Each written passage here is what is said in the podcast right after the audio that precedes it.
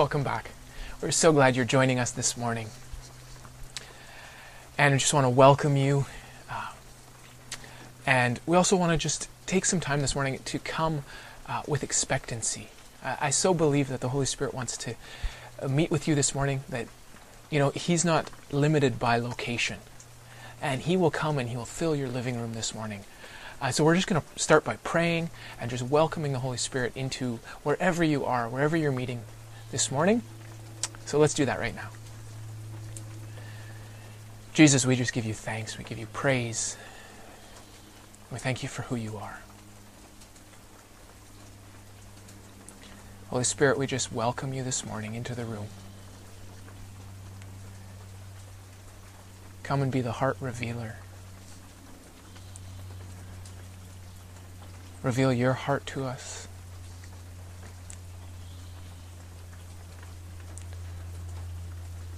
Just speak to us and give us clarity this morning.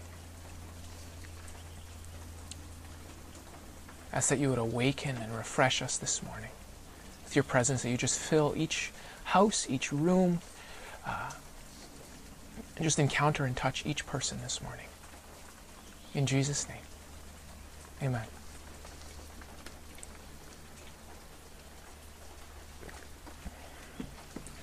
Today I want to tackle episode four of our resurrection series. I want to start with the question of where is God? You know, I think oftentimes when we face pressure and trial, uh, the question that often we can go to is where is God in this situation? Where is He when I can't pay my bills? Where is He when my health isn't 100%? Where is He when, when my marriage or my relationships feel like they're falling apart? Where is He when I feel lonely? When I feel overwhelmed by my workload? Where is He when somebody I love is hurting? And you know, right now we have a unique opportunity to really uh, dive into this question with everything that's going on, you know, sometimes in the regular life and just the chaos that, you know, of running to, to sports practices for kids or running to and from work or going to dinners or going to uh, friends' houses, which right now we're all missing. But sometimes in that, we don't get the chance to really take stock of some of these big questions. We get caught up in life and we forget that that there's actually more going on. There, there's questions that, that we can actually dive into and, and take stock of, of where we are at with these things. And it's nothing like a little bit of pressure to start revealing those questions in our heart.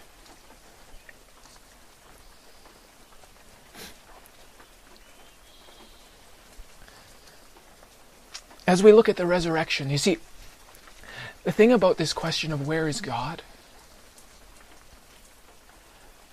while it feels like the biggest question of the day, I wonder if maybe it's not actually the real question we need to be asking ourselves. Because it's, a, it's actually a very easy question to answer. Because of the resurrection, Jesus has made it possible for God to be with us always by the Holy Spirit. And so the, the answer to the question is where is God? The, the answer is He's walking right next to you. He is right beside you right now. He's in the room with you, waiting to meet with you. And so I think maybe the question that we need to be asking in all of this is where am I? How is my heart doing? Am I discouraged? Am I overwhelmed? We need to actually take the time to say, Holy Spirit, can you show me where my heart is at? Because there's nothing like a little pressure to reveal things in our hearts that, that maybe we've been ignoring in the chaos and the busyness. Maybe we haven't wanted to, to admit to. We haven't wanted to look at. Guess what? Those things come out in trial.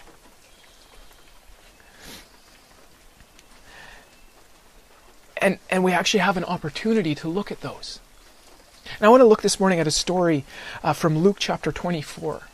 It's known as the, the road to Emmaus. Uh, now, Jesus has, uh, three days ago in this story, has died on the cross. His disciples have seen uh, him die. As we talked about last week, Mary went to the tomb uh, early Sunday morning and discovered that the tomb was empty. And in Luke, right after that story, comes the, the road to Emmaus. Now, some uh, some translations say that it's about uh, six miles. Some say that it's 17 miles. Either way, uh, it was, there was a, a, place outside of Jerusalem called Emmaus, and, and it, the root of Emmaus is the burning place. Uh, there were a couple different places in Israel called Emmaus. Uh, some of them were actually known for their hot springs. And so, but we know that, that the root of this word is this idea of a burning place. And so we don't know uh, exactly the, the exact location they were going to, but we know uh, that this was outside Jerusalem, that these were disciples, followers of Jesus. And so we're going to pick up the story in verse 11 of Luke 24. It says, Later that Sunday, two of Jesus' disciples were walking from Jerusalem to Emmaus, a journey of about 17 miles. They were in the midst of a discussion about all the events of the last few days when Jesus walked up and accompanied them in their journey. They were unaware that it was Jesus walking alongside them, for God prevented them from recognizing him. I just want to pause there for a second. Do you notice where Jesus was in this story? He was right beside them. He accompanied them on the journey. And man, I think there's some of you that some of you today that need to hear that. That Jesus is walking, he's accompanying you on the journey you're in. Whether you recognize him or not, he is with you. All right, we're going to keep going. And Jesus said to them, You seem to be in a deep discussion about something. What are you talking about, so sad and gloomy? And they stopped, and the one named Cleopas, Cleopas answered, Haven't you heard? Are you the only one in Jerusalem unaware of the things that have happened over the last few days? And Jesus asked, What things? The things about Jesus, the man from Nazareth, they replied. He was a mighty prophet of God who performed miracles and wonders. His words were powerful, and he had great favor with God and the people. But three days ago, the high priest and the rulers of the people sentenced him to death and had him crucified. We all hoped that he was the one who would redeem and rescue Israel.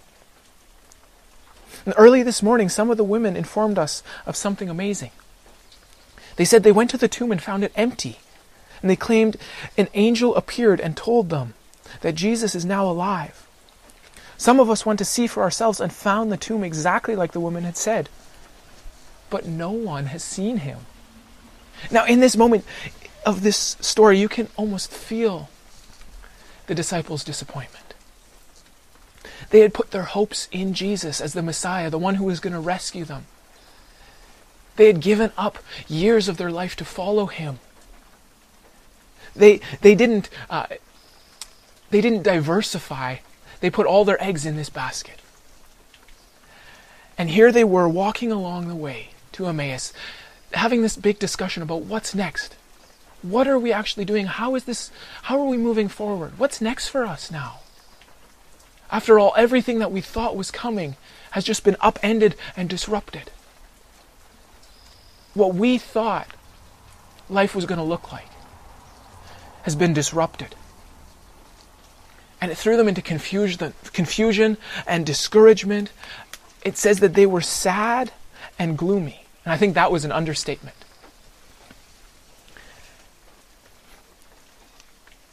You can, and then, and then you can just imagine the, the women come and tell them Jesus isn't in his tomb. And the confusion that that would add. You know, do we, do we get our hopes up again? After all, just three days ago, our hopes were smashed to pieces. It, it's too painful to hope again, to believe for something better. And so you can, you can sense this, this pulling in two directions that these disciples are facing. One, they had hope, and yet were feeling discouragement. They had hope that things were going to get better. And yet, what they had seen pulled them into discouragement. And then again, hope is presented by the women who discovered that Jesus wasn't in the tomb. But this time, they're less uh, excited about jumping in and grabbing hold of that. This was their struggle. In verse 25, it says, Jesus said to them, Why are you so thick headed? Why do you find it so hard to believe every word the prophets had spoken? Wasn't it necessary for Christ the Messiah to experience all these sufferings and then afterward to enter his glory? Then he carefully unveiled to them the revelation of himself throughout the scripture. He started from the beginning and explained the writings of Moses and all the prophets, showing how they wrote of him and revealed the truth about him. And as they approached the village, Jesus walked on ahead, telling them he was going on to a distant place. And they urged him to remain there and pleaded, Stay with us. It will be dark soon. So Jesus went with them into the village, joining them at the table for supper. He took bread and he blessed it and broke it. And then he gave it to them. And all at once their eyes were opened and they realized it was Jesus. Then suddenly, in a flash, Jesus vanished from before their eyes. And stunned, they looked at each other and said, Why didn't we recognize it was him? Didn't our hearts burn with the flames of holy passion while we walked beside him? He unveiled for us such profound revelation from the Scriptures. And they left at once and hurried back to Jerusalem to tell the other disciples. When they found the eleven and the other disciples all together, they overheard them saying, It's really true, the Lord has risen from the dead. He even appeared to Peter. Then two disciples told the others, then the two disciples told the others what had happened to them on the road to Emmaus and how Jesus had unveiled himself as he broke bread with them.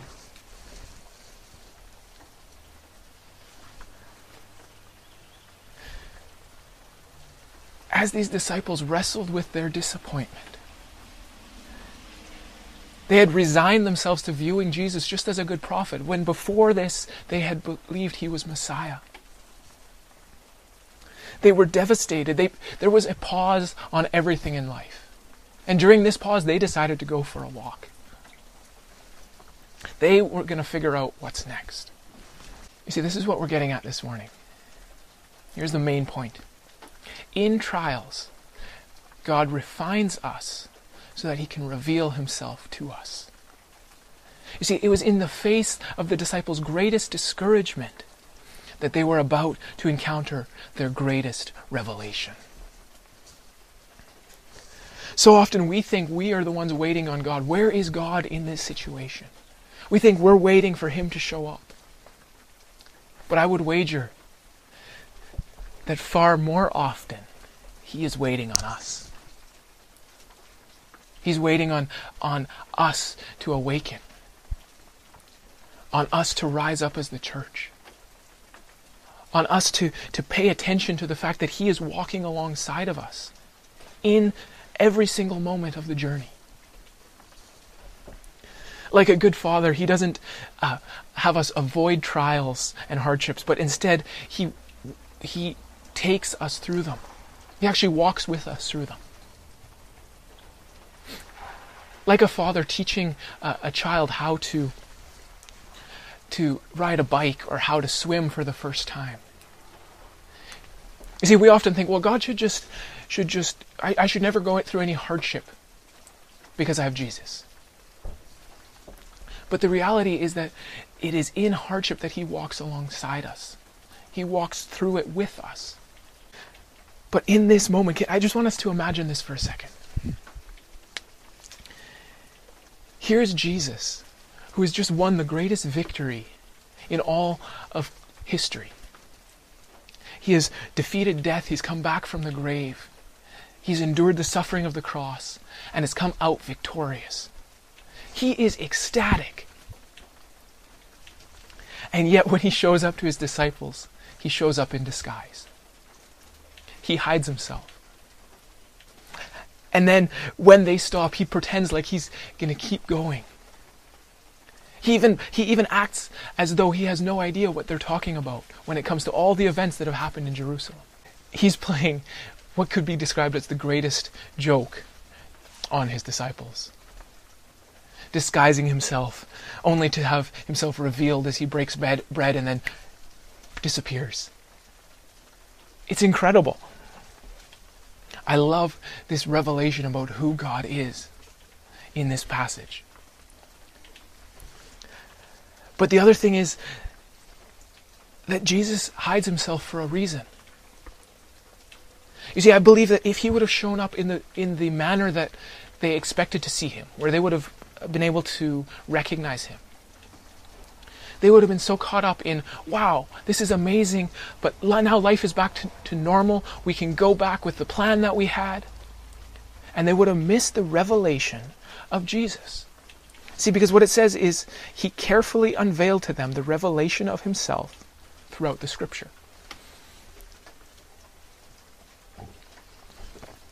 Had he appeared in a way that they would that they would recognize him, their hearts would not have been ready to receive the revelation he was about to give them. I want to let you know this that when Jesus hides himself, it's so that he can bring an even greater revelation of himself to us. When we don't recognize Jesus walking with us, it's because he's about to reveal himself in an incredible way. When he doesn't provide the way we think he should, when he doesn't heal the way we think he should, when he doesn't deliver the way we think he should, when he doesn't show up the way we think he should, it doesn't mean that he's not present but it means he is, he's fixing to uh, bring a revelation of his nature, of who he is, of his word to our lives in an even greater measure. You see, resurrection power has a way of breaking into our lives in unforeseen ways. And, and in this passage, it says that after Jesus disappears, the disciples, first they're stunned, and then it says, Why didn't we recognize him? Didn't our hearts burn with flames of holy passion while he walked beside, or while he, we walked beside him?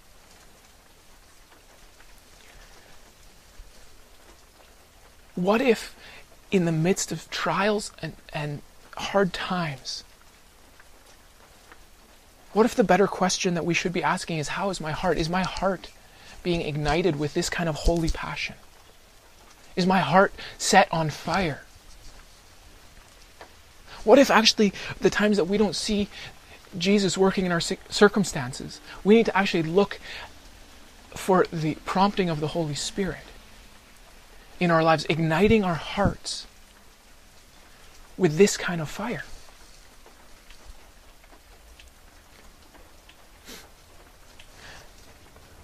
Where we don't just look and say, oh, you know, I can't wait till everything's back to normal, everything's good again. But we actually allow Him to highlight things in our lives, in our hearts. See, Jesus, before He did something to their physical eyes, He started opening the eyes of their hearts. The Holy Spirit started igniting a fire in the hearts of the disciples in this moment.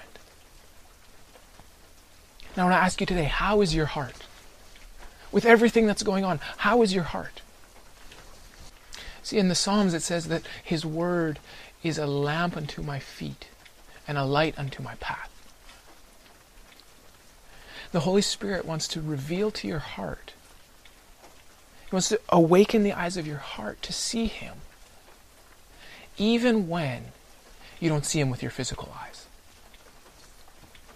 When, when you don't see Him breaking in the way that you've believed for.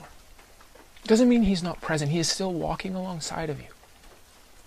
And the Holy Spirit is going to uh, is opening the eyes of our heart to see Him, to have a revelation of who Jesus is in that moment. In trials, God is refining us so that He can reveal Himself to us. You see, fire speaks of a refining process. Gold goes through the fire of refining to remove anything, any impurities, to make it pure, so that it can be set apart for, for a greater work. And what happens is when we go through trials, it reveals cracks in our lives. It reveals where our hearts are actually at, which is why it's such an important question to say, How is my heart? If we are actually doing okay, and I believe that the mark of actually doing okay during a trial is walking through without letting the fire that the Holy Spirit is igniting in our hearts go out. Walking through as ones whose hearts are still on fire. Where we don't get caught up in apathy and, and discouragement.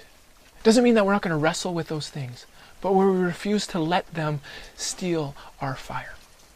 You see, we have two responses when we go through trials we can, we can look at it as a problem. We can blame somebody else. We can uh, say, What's the point? and give up. We can wrestle with discouragement. Allow ourselves to be overcome, and, and that fire of the Holy Spirit burning in our hearts, what He's speaking, we can allow that to grow cold and burn out. Or we can recognize it as God using it to refine us, to reveal the cracks to bring up the things that are impurities in our lives. And it's not a 10 step process to deal with it, it's just a matter of repenting, which means turning directions. You turn to Jesus and you let His words reignite a fire in our hearts. So that we can walk in passion and purity, to actually be holy as He is holy. You see, that's not just a, a great idea. God doesn't tell us to be holy because it's something that's not attainable. But he actually tells us to do it because it's something that he is calling us to, and therefore he is equipping us to do it. We are called to live in holiness. See, holiness isn't phony or fake, it's set apart. It's, it's actually about being the most authentic and real version of yourself. Taking off the mask. But it's not just this is who I am, you better deal with it, with all my flaws and failures. It's actually about allowing His resurrection power to manifest in your life so that the person you once were isn't the person you are anymore. And people actually see those effects. It's not about excusing our faults and failures because of grace, but it's about moving closer to who Jesus is, becoming more like Him by His words spoken in our hearts. And God uses trials as an opportunity for that holiness to take root in our lives. To reawaken, by His Word, to awaken our hearts with a burning passion and a fire to walk with Him. So, how is your heart?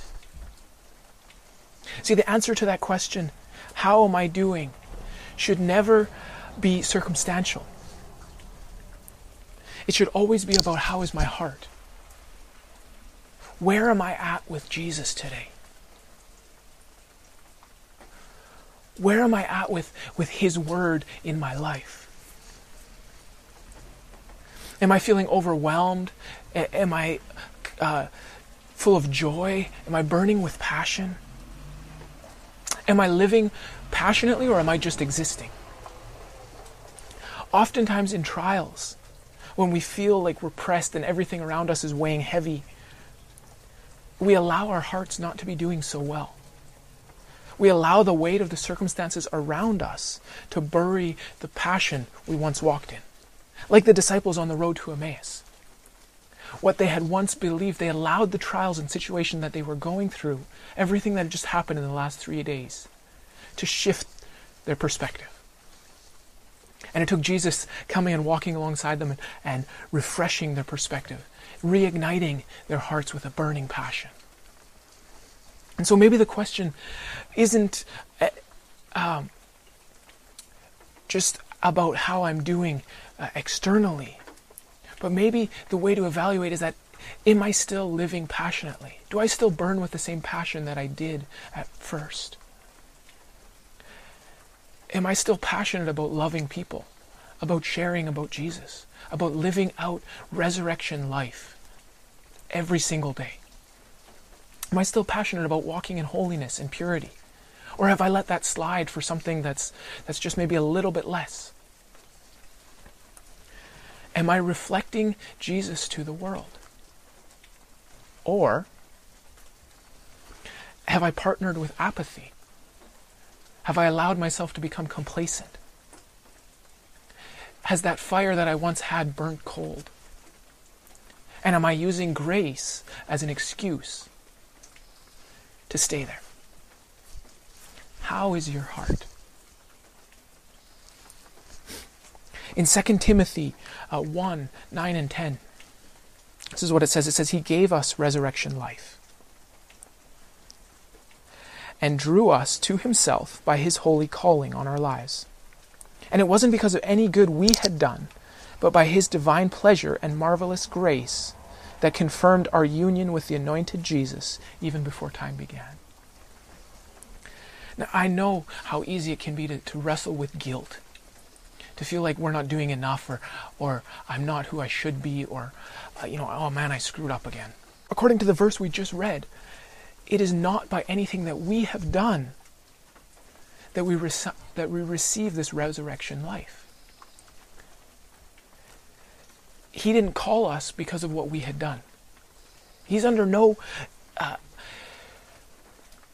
confu- he's not Jesus isn't confused about who you are about what you've done. And yet he still calls you, invites you into resurrection life because of his divine pleasure and his marvelous grace. So guilt actually has no place in your life. Condemnation has no place because it's not about what you did. And so I want to uh, challenge you this morning that if you're wrestling with guilt when it comes to your faith and your walk with Jesus, or just in your life in general, Maybe it's because you've partnered with works righteousness, that you're believing that you're actually approved before God by what you did. But it's not. It's about His grace and His calling and His divine pleasure.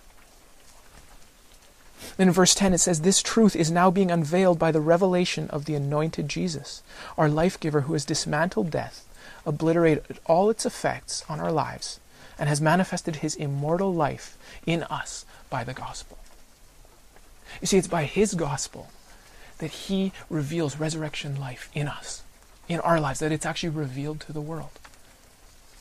Not by anything that you've done, it's Him who does it. If you look at the story of the disciples on the way to Emmaus, I, you, I mentioned at the beginning that Emmaus means burning place. And I think often we can try and get to that burning place, igniting our hearts on our own. We take the journey from Jerusalem to Emmaus. We do all the work. We try and put in all the time. But it wasn't, in, in, in this story, it wasn't until Jesus spoke that the disciples' hearts were set on fire. They were on their way to the burning place, but it wasn't until he spoke that their hearts were burning. And it's the same for us. It's not about the work we do, it's about the words he speaks to our hearts. That's where, that's where we're ignited with passion. That's where our hearts burn within us. But now it's, it's not just staying there. It's not just saying, okay, well, he's dealt with my heart, so I'm good. Jesus didn't just, uh, he, he showed priority in that he revealed, before he revealed himself to the disciples physically, he revealed himself to their hearts. But he didn't stop there he dealt with the physical as well.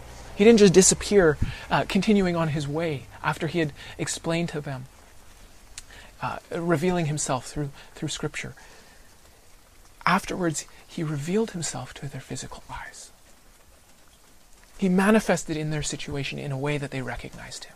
So, how do we become more passionate? Or maybe the better question is how do we maintain the passion of the, the, the burning fire that we had at one time? How do we not partner with apathy and complacency? And how do we actually live as humans fully alive? Not just existing, but actually taking hold of every moment, of living life to its fullest.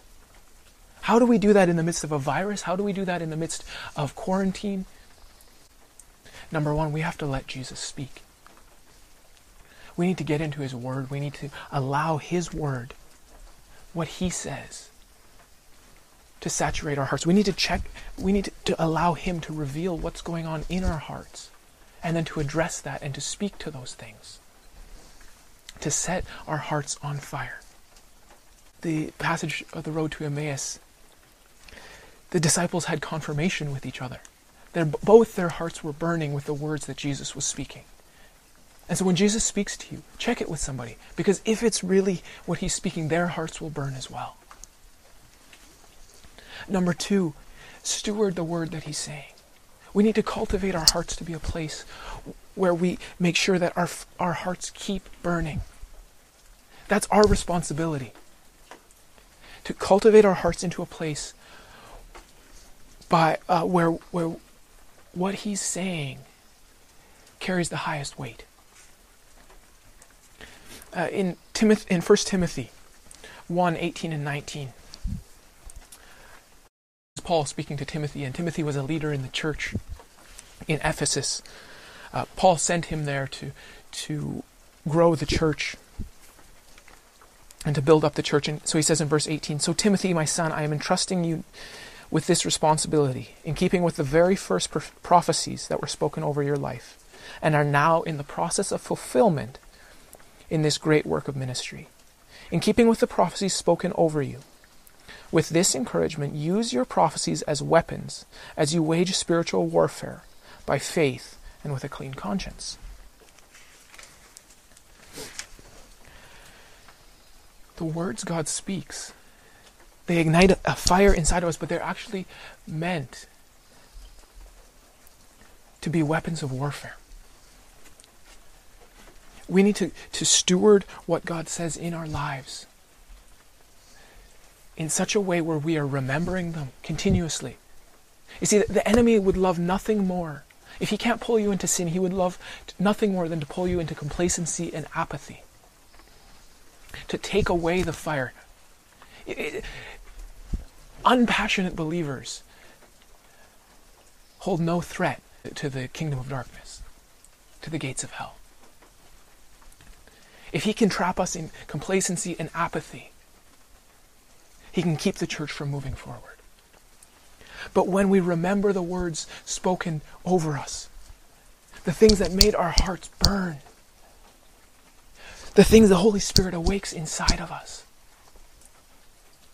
the prophecies over our lives, the words that, that when you're reading Scripture, something just jumps off the page and just anchors itself to your mind and to your heart, and you just feel that burning inside of you of the Holy Spirit speaking to you.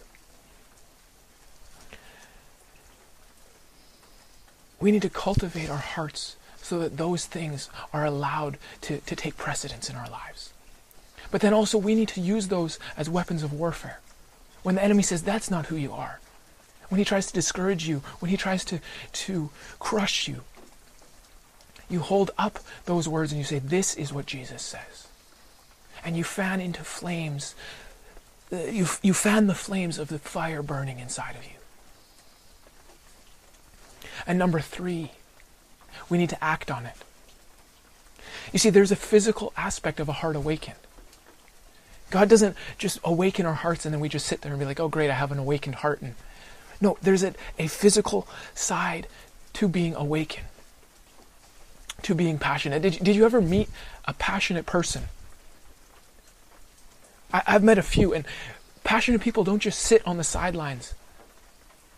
They don't just sit there thinking, oh, you know, I'm really passionate about this, but I'm not going to talk about it. No, a passionate person. The, the, the, passion that is in their hearts, the fire that's burning there, has to come out. Paul says, use your prophecies as weapons. Don't just sit on them and remember them. Yes, do that, but also use them as weapons against the work of the enemy. Uh, James, in James 1.22, he says, don't just listen to the word of truth and not respond to it for that is the, the essence of self deception. So always let His word become like poetry, written and fulfilled by your life. If we are actually walking in resurrection power, there is going to be a physical response. Not a guilt response, not doing it because we feel we have to. We're going to do it because the fire burning inside of us will not allow us just to sit idly by. Will not let us partner with apathy or complacency. James actually says it's the essence of self deception. When we listen to the word of truth, when we listen to what Jesus is saying, when he speaks to our hearts and our hearts burn within us, and then we don't do anything. There is a physical response. There's a moving with the Holy Spirit. It's not about doing everything, but it's about Holy Spirit, what are you asking me to do today? And then going and doing that. Holy Spirit, who are you asking me to call today? And then going and doing that. Holy Spirit, who are you asking me to serve today? There's, like I said before, there is no room for guilt in resurrection life. But grace should never be our excuse to ignore the Holy Spirit and live in apathy. A heart on fire always has a physical action to it. Church, in trials, God refines us so that He can reveal Himself to us. This morning, maybe you're joining us for the first time. Maybe you've been coming to church and, and hearing messages. Maybe you've been hearing my messages for, for years, for months. But I believe this morning that God wants to awaken something in you. He wants to give the pain that you've been going through a purpose. He wants your life to be a place where His resurrection power is evident to the world. It's evi- that it would be evident to you. He wants to walk alongside you. He wants to reveal Himself to you. He wants to set your heart on fire this morning. And if you've never come and given your life over to Jesus, I want to encourage you to do that this morning.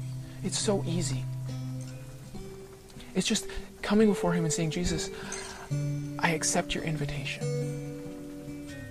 And I'm sorry for every time where I've partnered with anything else, where I've tried to make something else, where I've tried to be Lord of my life. I turn away from my wrong choices, from trying to think that I know best, and I turn to what you have for me. He has such an incredible call on your life.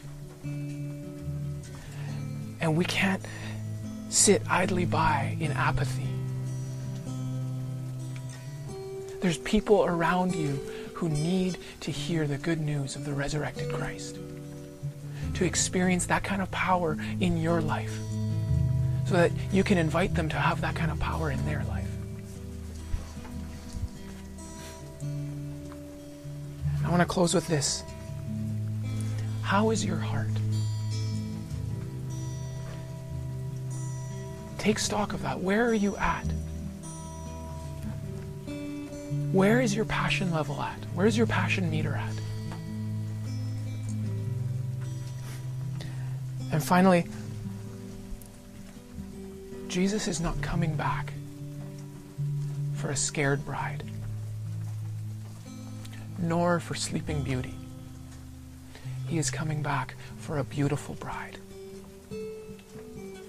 And that beautiful bride will be revealed in the refining. As Jesus refines the church, uh, as Jesus refines you and I, and then reveals himself to us, and then reveals himself through us. There is so much more that He wants to do in your life during this time. So let's do it together. Let's pray. Just as we pray, I, want to I want to invite you if if this has spoken to you this morning, if you've been wrestling with apathy, with a feeling just a, a reduced passion, I want to pray over you and I want us to take the time to actually spend time repenting. We think of that as a, a scary word, but it's so not. It's such a it's such a beautiful thing. It's such a freeing thing. Where we just allow the Holy Spirit to reveal in us where we're actually at. And then we repent for anything we need to.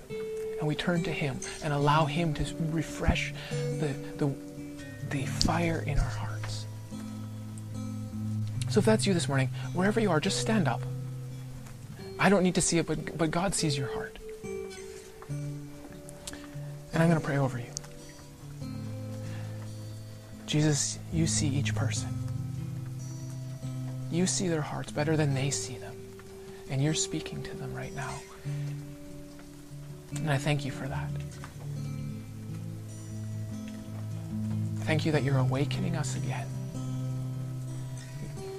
That it's not by anything we've done, but you're putting, pouring your resurrection power and your resurrection life into our lives. Because of your mercy and your good pleasure. We thank you that you're going to reveal yourself in even greater measure. And I just, we just take time right now. And Jesus, we just say we're sorry for those things that you're highlighting in our lives. Anything that we've allowed to detract from what you're saying, to, to put out the fire in our lives, in our hearts. We just lay them down before you. We say we're sorry, we repent, and we turn away from them and we turn to you, Jesus. We thank you. In Jesus' name. Amen. I want to thank you for joining us. If you want to give this morning, you can do that through the links uh, on this page or through the links on our website or through e-transfer or a check in the mail. Uh, if you chose this morning to give your life to Jesus for the first time, we want to hear about it. We want to know and we want to get you connected with some resources. Uh, we'd love to get a Bible into your hands uh, and get you connected with uh, a house church, some people who can encourage you on your journey. So please reach out to us. You can use the form uh, on our website or the form above, uh, the connect form, contact form, or you can go to communitygospelchapel.com slash welcome and just let us know there uh, or let us know in the chat. Uh, bless you guys. Have an awesome week.